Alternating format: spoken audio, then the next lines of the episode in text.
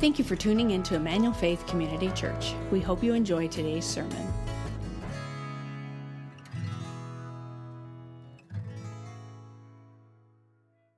Well, good morning, Emmanuel Faith. It's so good to see you today. If you're joining us online, a special welcome to you as well. If you're uh, back after joining us, maybe for the first time or the first time in a long time, last Sunday in our celebration of the resurrection, I just want to say I'm so glad you're back. And we would love to help you get connected to the life of the church here. And there's a connection card in the seat back in front of you. You can drop that in the box on your way out, and we will follow up and would love to get you connected and find a way to, to grow in your life of faith here as a church body.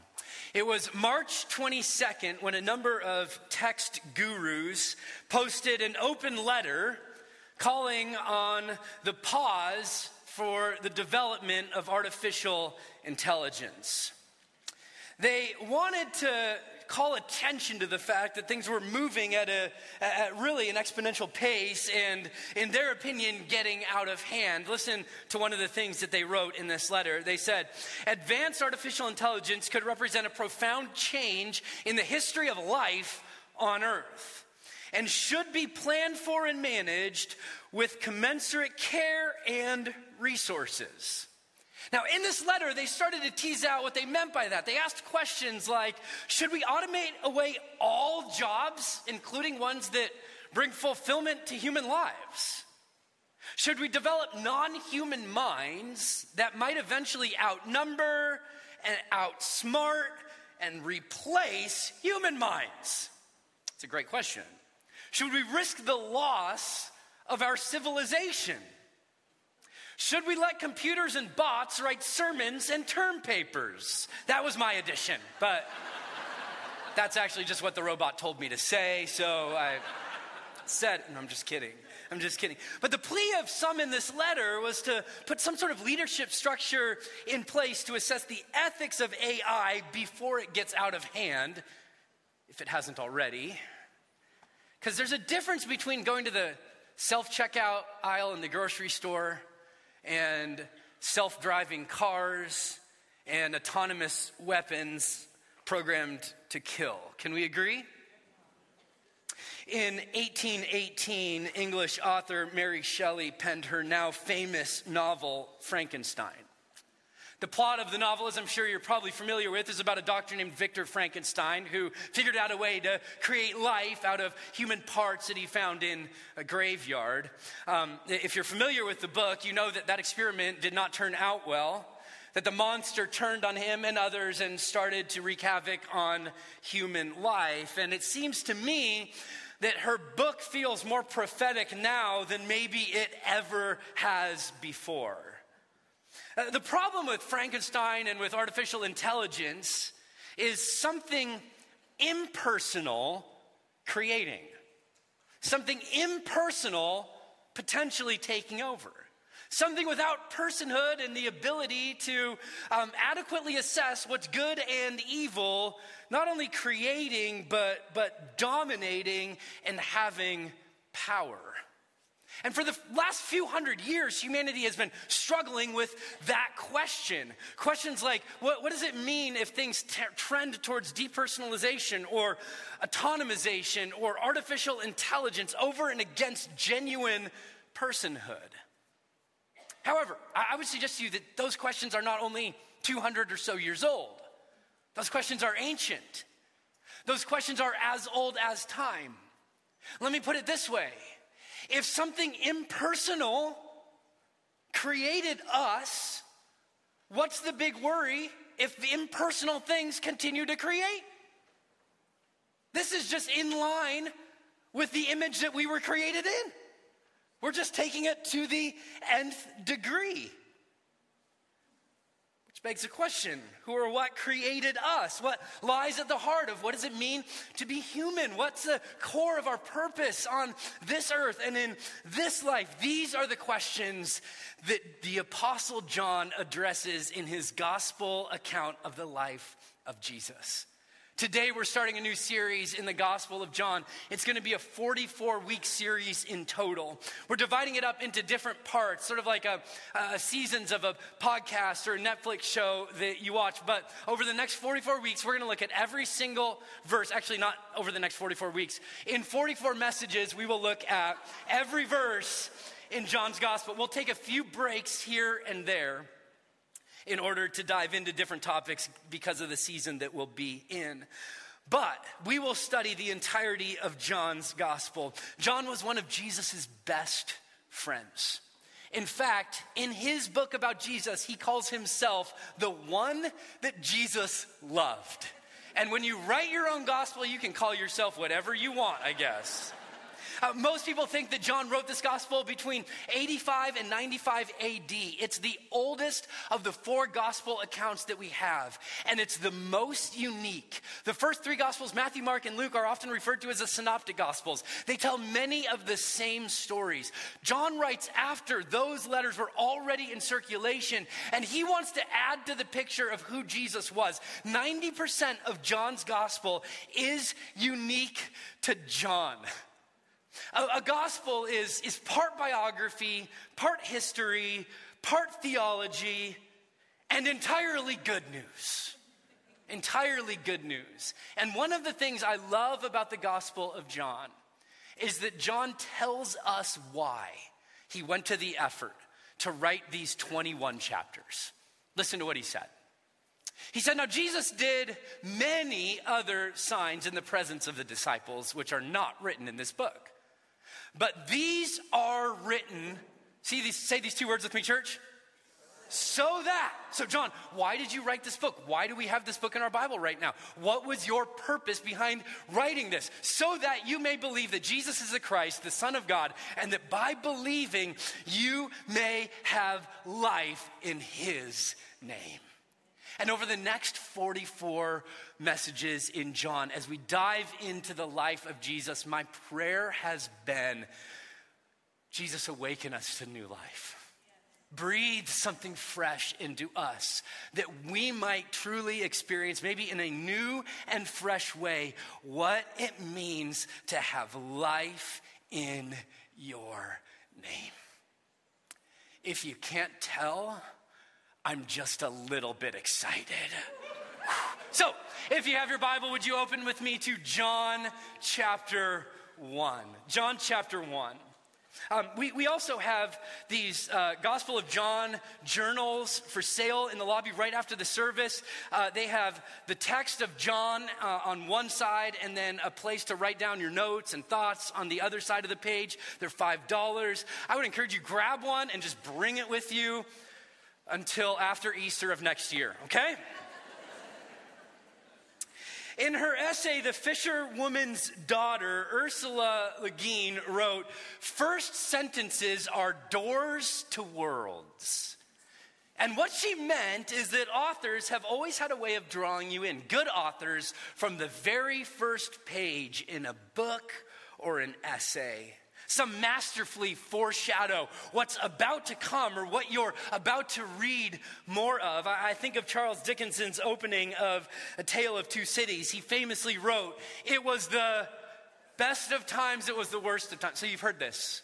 You've heard this, yeah. It was the best of times, it was the worst of times. It was the age of wisdom, it was the age of foolishness. It was the epoch of belief, it was the epoch of incredulity. It was a season of light, it was a season of darkness. It was a run on sentence, but Charles Dickens can get away with it because he's Charles Dickens. It continues to go from there. But that's the opening. It, was the best of times, it was the worst of times. He and others draw you in like somebody reeling back a kite and bringing you closer to the story. It's exactly what John does at the beginning of his biography about Jesus. Listen to his words. In the beginning was the Word, and the Word was with God, and the Word was God. How's that for an opening line? He was in the beginning with God. All things were made through him, and without him was not anything made that was made. In him was life, and the life was the light of men. The light shines in the darkness, and the darkness has not overcome it. I think, yeah, woo, is right. I think we're so familiar with these opening lines of John's gospel that at times we can just sort of glance right over them. But My hope is to, today is to reintroduce you to the awe and wonder of what John has penned through the prompting and leading of the Holy Spirit. John does not begin his story of Jesus with Jesus lying in a manger in Bethlehem. He begins his story of Jesus with a story of the cosmos of why anything exists is because of Jesus. And in the first two verses of his book of good news about Jesus, John, in a brilliant way, brings together seemingly distant ideas. Like boys and girls on opposite sides of the gym at a junior high dance.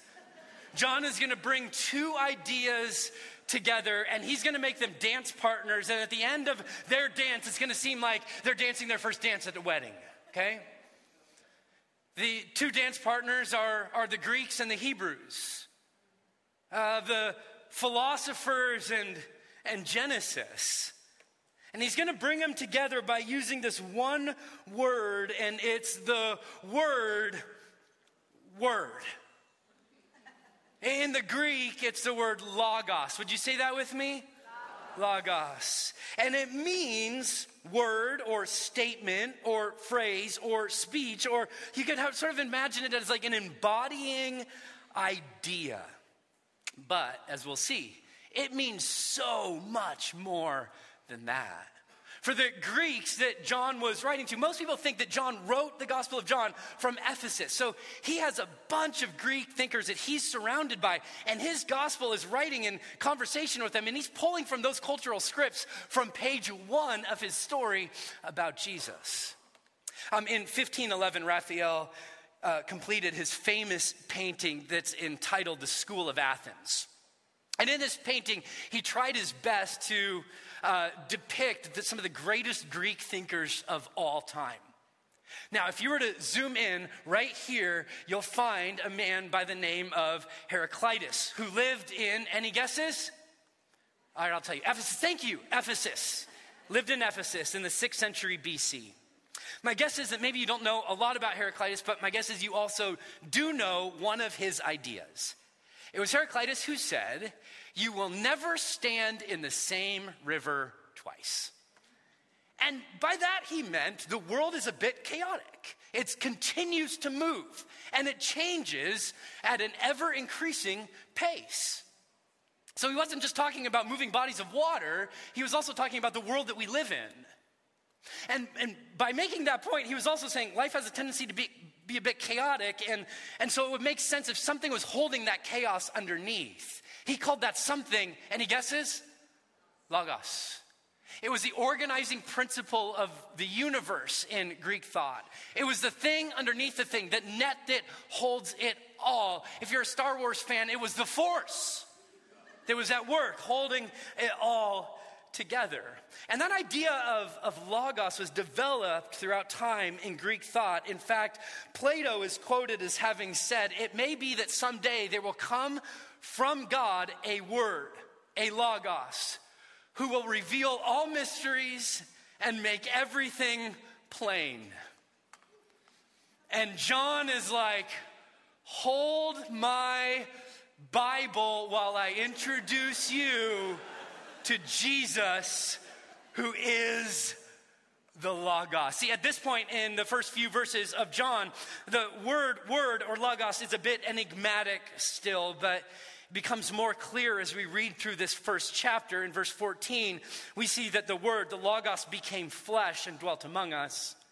In verse 17, we see that that word that became flesh and dwelt among us has a name, and his name is Jesus, right? So listen again to the first few verses of John with the name Jesus in place of Logos. In the beginning was Jesus, and Jesus was with God, and Jesus was God.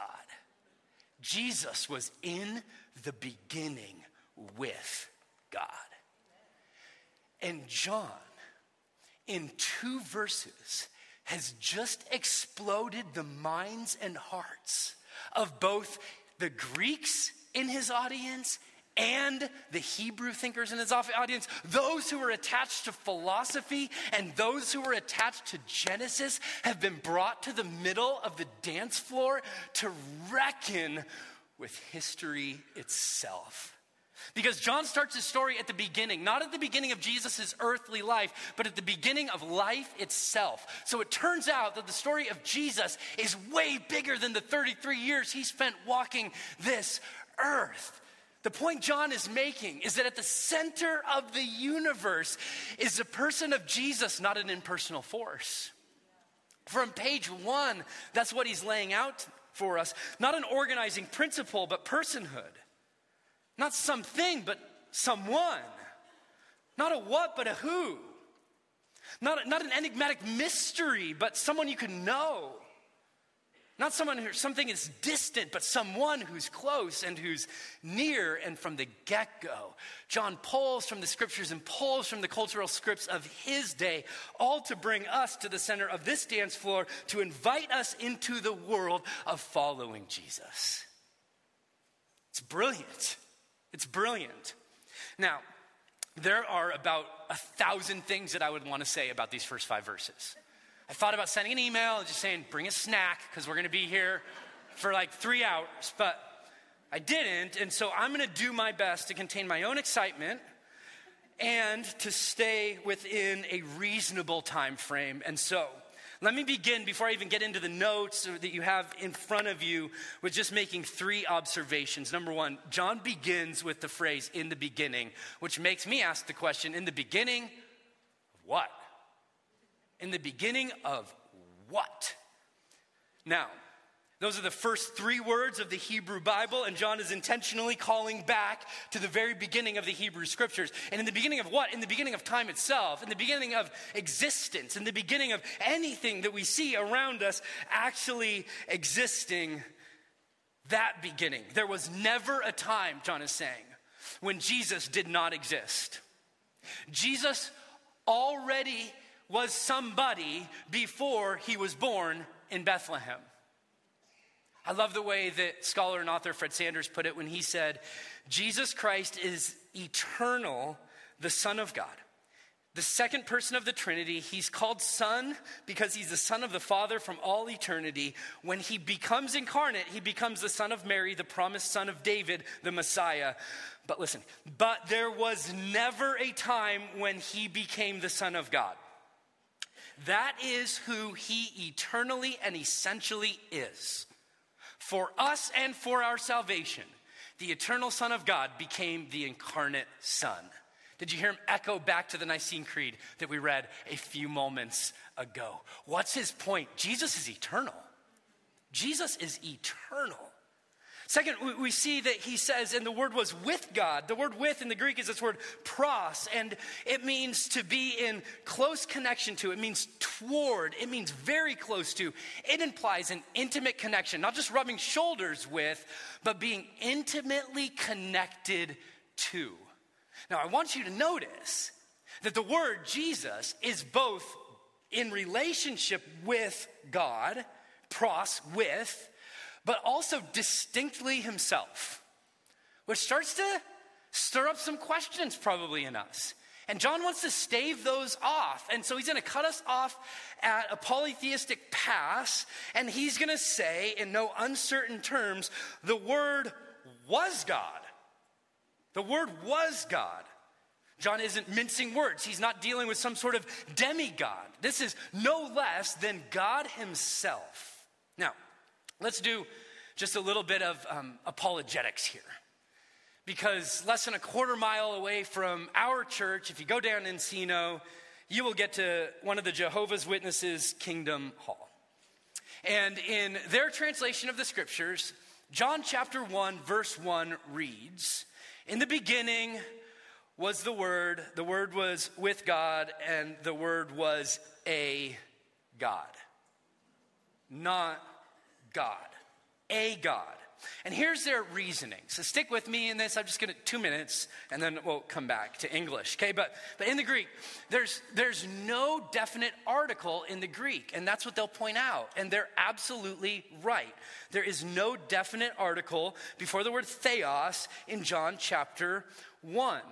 And so in the New World Translation, they translate it, and the word was a God. Their point is that Jesus is God like, but not God. He's the first created being of God, but he is not God. Now, I'm just going to spoiler alert, get to the end. That's not only bad theology, it's bad Bible translation.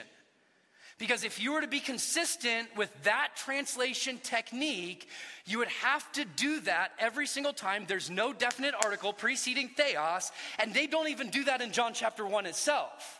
Listen to a few other places where you would have to do that.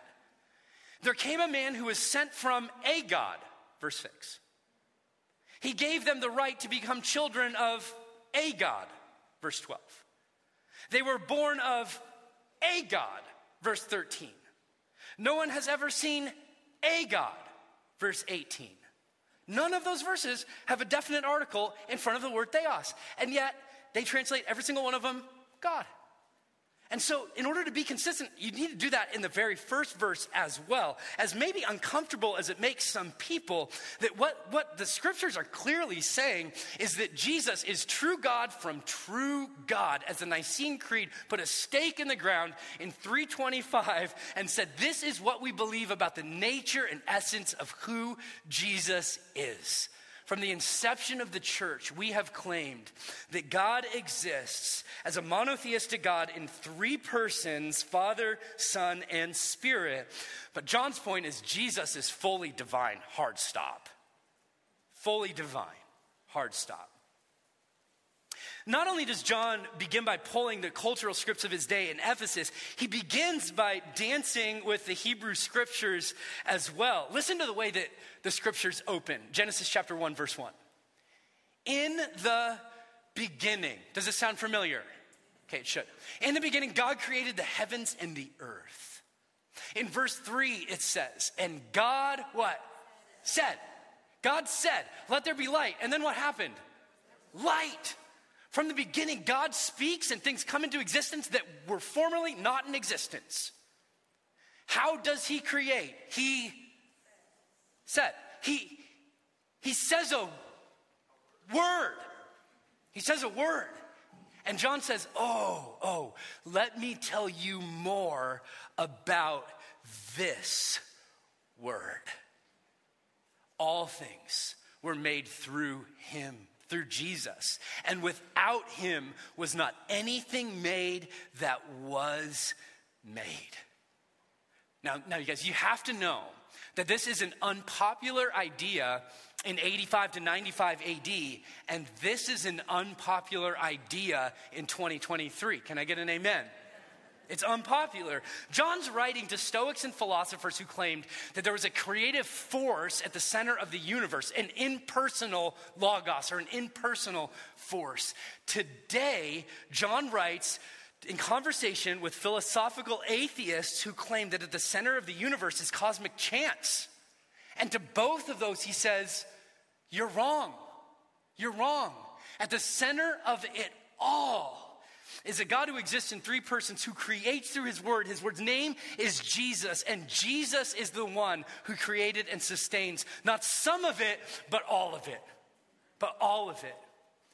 In the beginning was not an impersonal force, it was not an accidental explosion. In the beginning, there was God creating through Jesus his word. This is the beauty and majesty and wonder of being alive. We are not accidents, we are intentioned. We were not created by artificial intelligence. We were created and designed by the creator of it all himself. I love the way that Eugene Peterson put it when he said, To this day, whenever the brightness of the creation story is dulled by depersonalized study or by fogged cliches, John's story is the gospel of choice to penetrate back to the origin, original Genesis blaze. Oh, Eugene, so good. the original Genesis blaze of God creating through His Word, and His Word's name is Jesus. You are not an accident. You are not an invention of artificial intelligence or an impersonal force or an organizing principle. No, you were designed and created by Jesus himself. Listen to the way that Paul puts it in the book of Colossians. He says, He, Jesus, is the image of the invisible God. He's the firstborn of all creation. For by him all things were created in heaven and on earth, visible and invisible, whether thrones or dominions or rulers or authority. All things were created through him and for him. He's before all things, and in him all things hold together. Like right now, he holds them all together. Which brings me to the number 66,600. Anybody know what that is? It's the miles per hour that you and I are currently flying through outer space. That's how fast our orbit is around the sun. So think about this for a moment. This is a famous Earthrise picture. We are somewhere on that blue dot traveling 66,600 miles an hour, and none of us have a steering wheel. Like, just, just stop on that for a moment. Because we live so much of our lives under the illusion of control. Let me say it again. You're traveling 66,600 miles an hour with no steering wheel. Like, like, what control do we really have? And I think it wants to point us back to the fact that, well, we don't have control, but praise be to God, Jesus is fully in control. He not only created, but He sustains it all by the very breath of His mouth. He's the one who's holding it and you and me together. So he can be out on the Sea of Galilee and a storm can rise up and he will say to that storm, Peace, be still. And his disciples can be terrified and he can be resurrected and walk through a wall and meet them and they're like, What? And he will say to them, Peace, my peace I give to you. And I just wonder if he's created and he sustains it all, what do you need him to create and sustain in you today? Because he's doing this. You tell me what's too big. Tell me what's outside of the realm of possibility. John says, no, he created it all. Through him, it was all created. And in him, John says, was what? Was life. And the life was the light of men. Notice once again, John's making a controversial statement. He's telling us that we need something from outside of ourselves to bring us life. We can't do it on our own. And so, in the first five verses, John is introducing us to these major themes that he's going to circle back to throughout his brilliant work. The second theme is the theme of life. He'll go on to say, Jesus is the bread of. He'll go on to say that Jesus is the way, the truth, and the life. He will say that there is life in the name of Jesus, and every time he speaks this word of life, he's speaking it into a world that's filled with pain and death. The brilliant turn that John makes in verse 4, that's sort of buried at times in our English translation, but shines brightly in the Greek, is using the word that he chooses for the word life because he had two choices.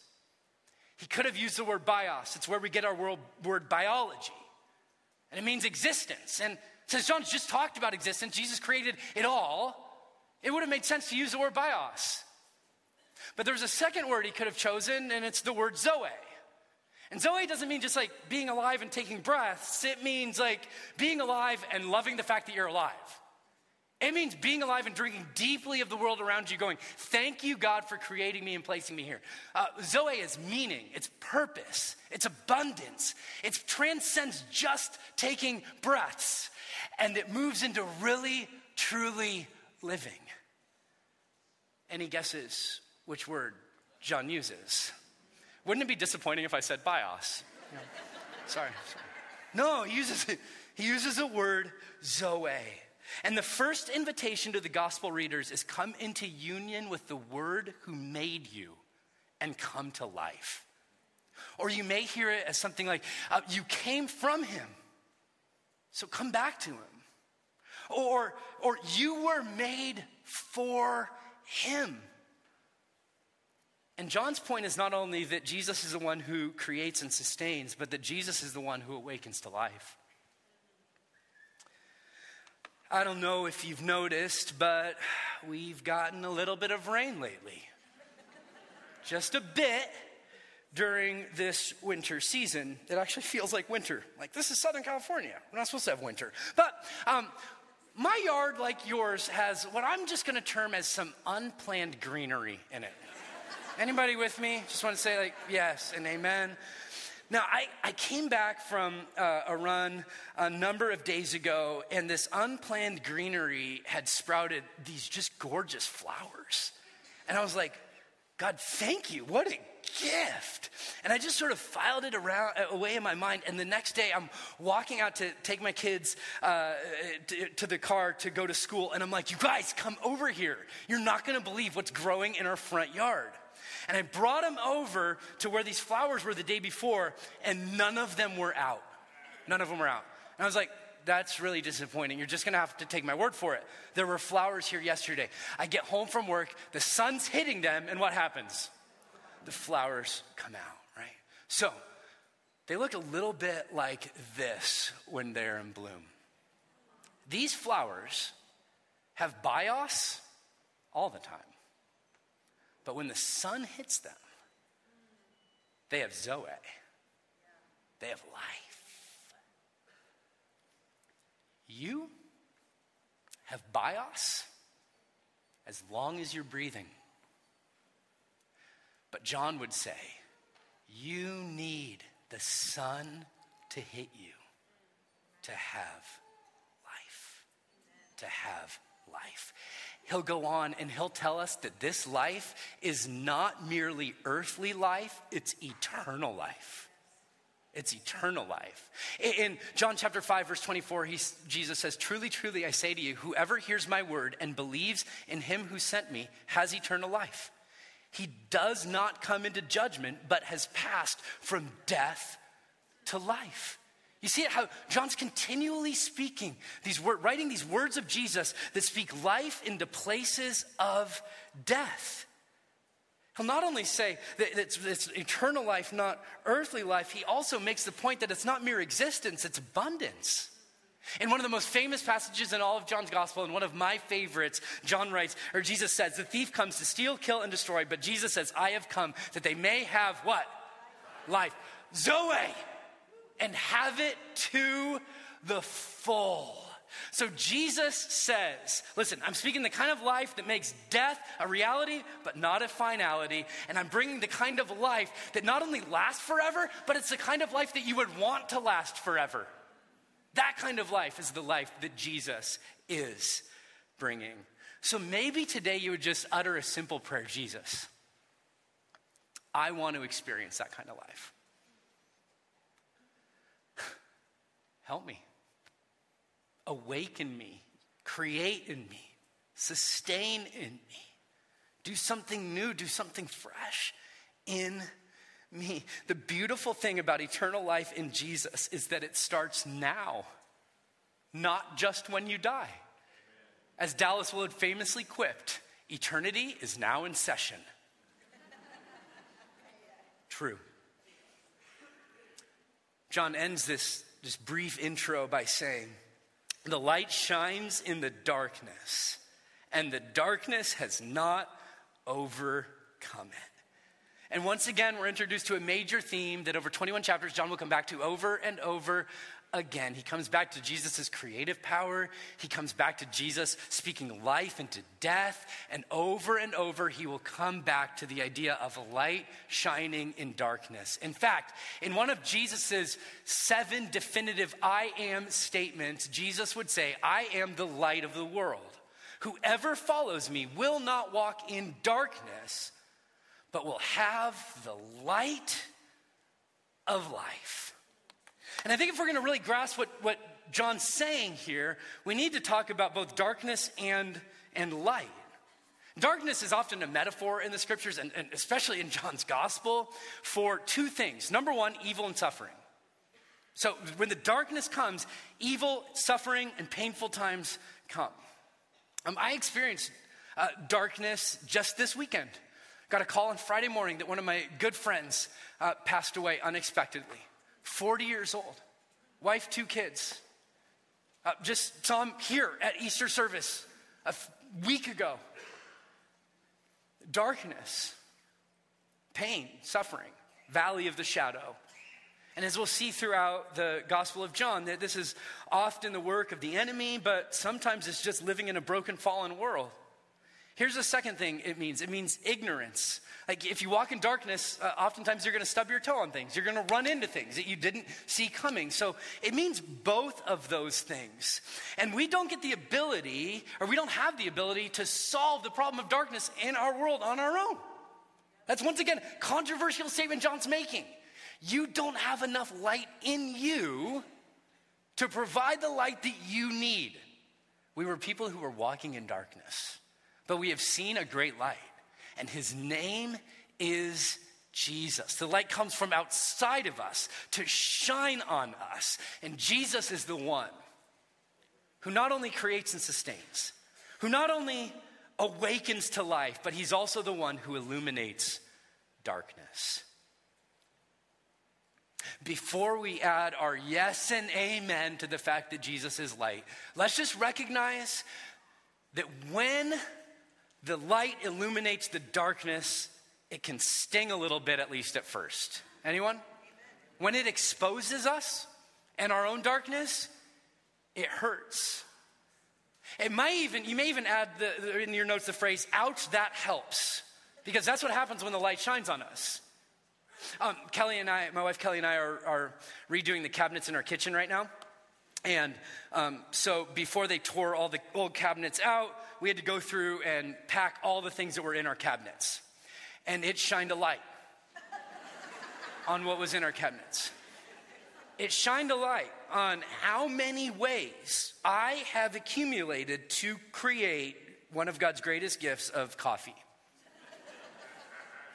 I have an electric coffee brewer, a single pour over, a Chemex, an AeroPress, a clever brewer, three French presses, and my wife has a Keurig. Okay?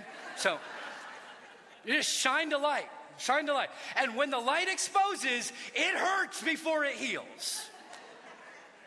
And here, here's the deal, you guys. When the light shines in your life, points out an area of sin, an area of compromise, an area where you've just gone like, nah, it's not a big deal, or no one's ever gonna find out. I assure you, Jesus, in his grace and mercy, wants to shine on that today. But it's going to hurt before it heals. Will you let him shine? Will you let him expose the darkness that's in you and that's in me? Because when he exposes, he always does it to point us to Jesus and to point us to life eternal. I love the way that Paul puts it when he says, God who said, Let light shine out of darkness. Does this sound familiar?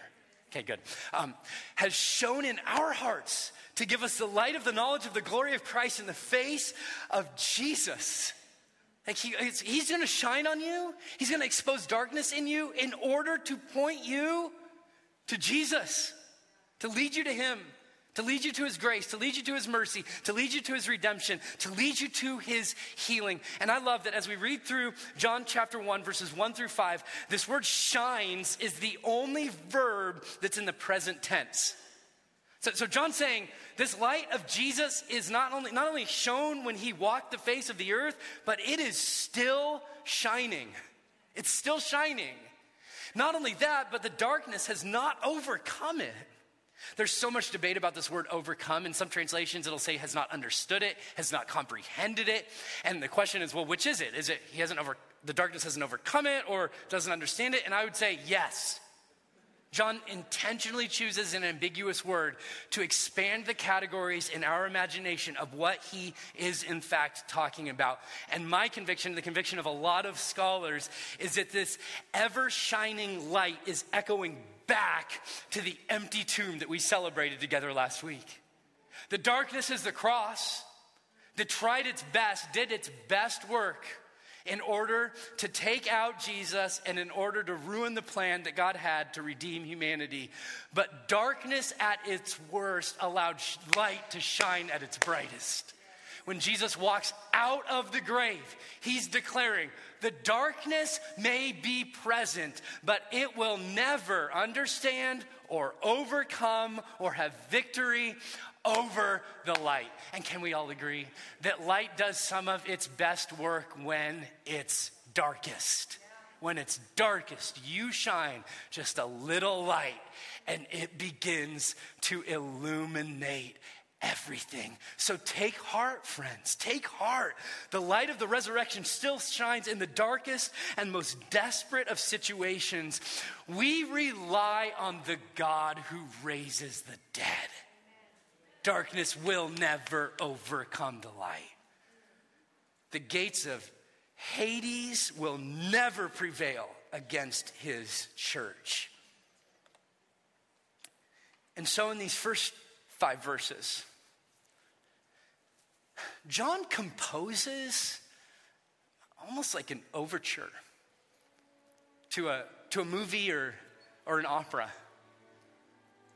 where, where these, these themes that he develops and introduces, he's going to come back to over these next 21 chapters of Jesus' deity, of creation itself, of life, of light,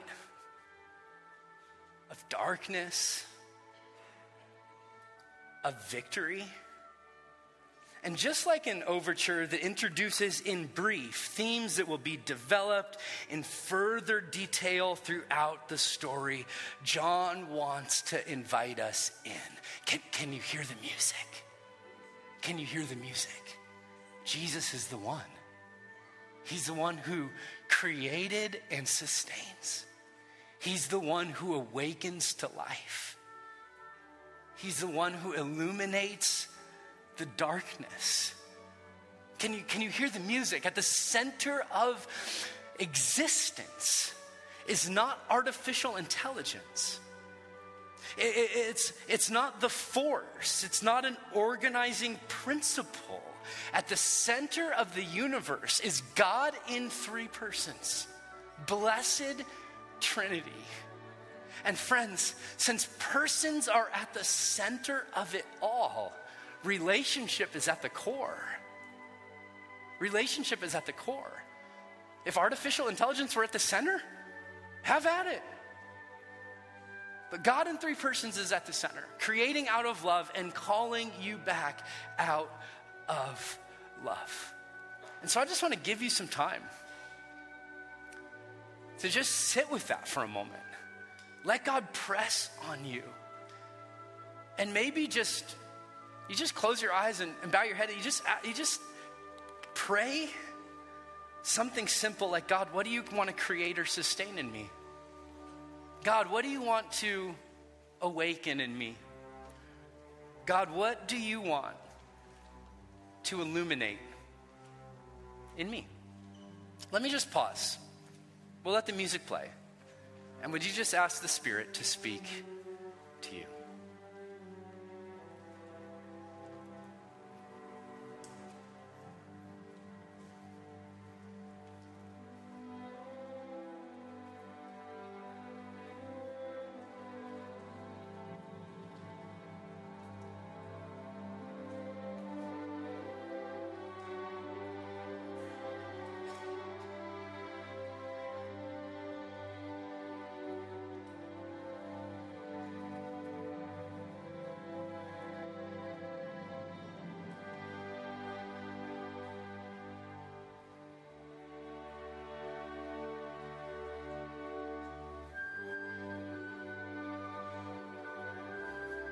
Father, Son, Holy Spirit, we ask that you do your work in us. Lord Jesus, Messiah, Son of God. Lord, I pray over the people in this room that feel like they're hanging on by a thread. You're the creator and sustainer. Would you sustain them and create new life in them? Jesus, I pray over the people in this room who just feel like they're, they've gone into becoming dormant, just asleep. Would you awaken new life, not just bios, but Zoe, please, Lord, for the glory of your name. And Lord, for, for those who are experiencing death in a myriad of different ways, would you be the kind of God that awakens by shining your bright light? God, create, sustain, awaken, illuminate, we pray for the glory of your name. In Jesus' name, amen. Amen. Thank you for listening to our service. We'd love to have you join us in person. For more information about our church and service times, please visit efcc.org. If you would like to support the ministries of Emmanuel Faith, you can do so at efcc.org/give.